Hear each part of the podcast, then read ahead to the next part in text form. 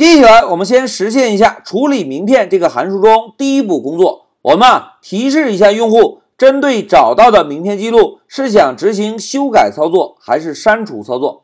来，同学们，让我们回顾一下贝克代码的执行效果。大家看，当找到了名片记录之后，系统会提示用户，大哥，针对这一条名片记录，是想执行修改操作还是删除操作，或者什么都不做，直接返回到上级菜单？哎，在这一小节中啊，我们就先来提示用户输入一下针对这一条名片记录希望执行的操作，并且做一下简单的判断。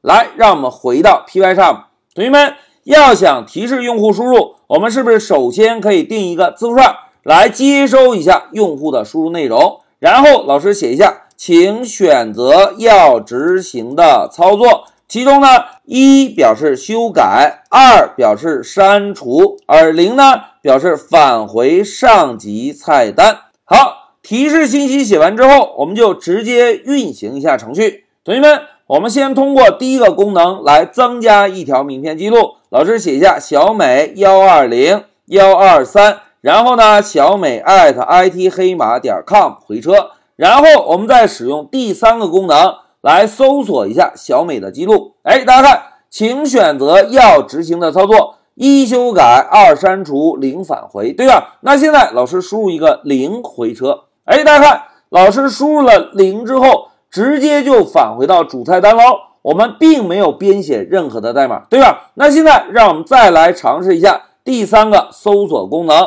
我们同样搜索小美，哎，这次老师输入一个一来试一下，来回车，大家看又回到了系统主菜单，哎，老师问大家，同学们这是为什么呀？哎，同学们都在思考。那现在我们来看一下我们名片管理系统的三个功能，同学们。新增名片功能执行之后会到哪里？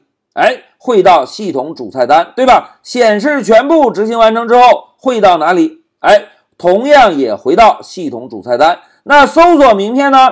哎，搜索完成之后同样也会回到系统主菜单，对吧？譬如我们现在再增加一个名片记录，阿土电话呢幺幺九，QQ 呢九九九，邮箱呢阿土 at it 黑马点 com。回车，哎，大家看，新增完名片之后，是不是就会返回主菜单？而显示全部呢？我们输入一个二回车，哎，显示完成之后，同样也会返回主菜单。那么同样的道理，搜索名片完成之后，是不是同样应该也返回主菜单？譬如老师输入一个 S S S 回车，大家看。没有找到，仍然会回到主菜单，对吧？因此，我们找到一条名片记录之后，当针对这条名片处理完成之后，是不是同样也应该再次回到主菜单，对吧？来，同学们，让我们检查一下之前完成的代码。大家看，之前我们在一百零三行调用了一下处理名片这个函数，而之前老师给大家介绍过，程序在执行时。是从上向下顺序执行的。当调用某一个函数时，是会直接跳到这个函数的第一行代码，同样也是从上向下顺序执行。当函数的最后一行代码执行完成之后，会返回到调用函数的位置，从这个位置继续向下执行。大家看，当 break 这条语句执行完成，是不是表示搜索功能全部完成？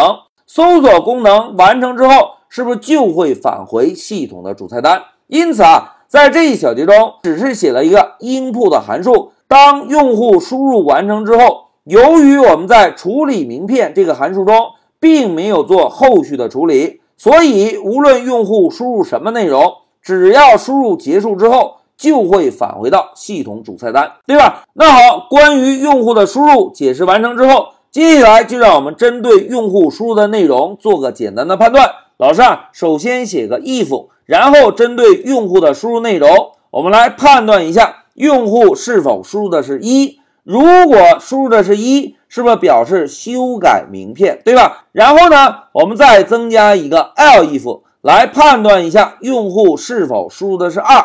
如果用户输入的二，是不是表示要删除名片，对吧？好。现在两个判断写完之后，老师问大家：同学们，我们需要针对字符串零进行判断吗？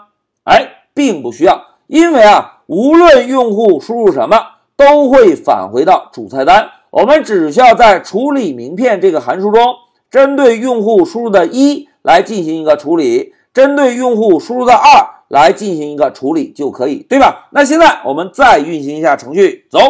来，老师同样增加一个名片记录：小美电话幺二零，QQ 一二三，邮箱小美 IT 黑马点 com，然后回车。现在我们来搜索一下名片，老师输入小美的名字，回车。哎，同学们看，现在又提示我们选择希望执行的操作，对吧？老师呢，输入一个一，回车。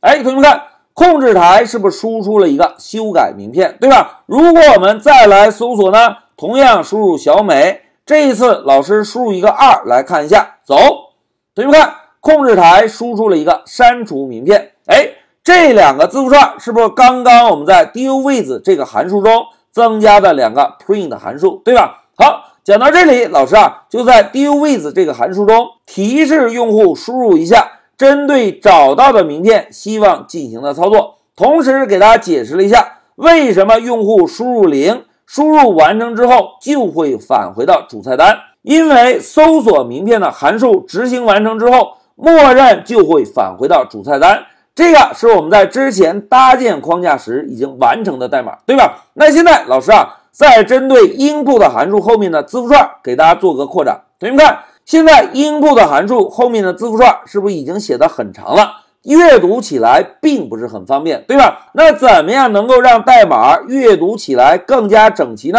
哎，大家看，老师啊，把光标放在数字一这里，摁下回车。哎，同学们看，老师在摁下回车之后，Pycharm 会把一个字符串分成两个字符串，对吧？同时，我们为了让输出更加的整齐好看，老师呢可以在一这里增加一对中号，在二这里同样增加一对中号。零这里同样如此。现在我们再运行一下程序，看看执行效果。走，来，我们先使用第一个功能，增加一个名片，同样是小美，电话同样是幺二零，QQ 一二三，小美 @IT 黑马点 com。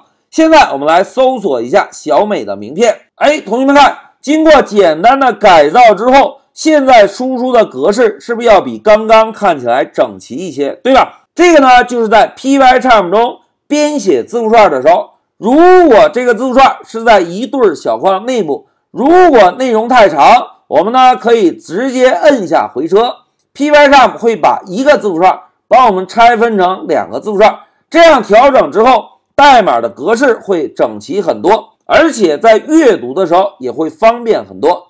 好，讲到这里，老师就暂停一下视频。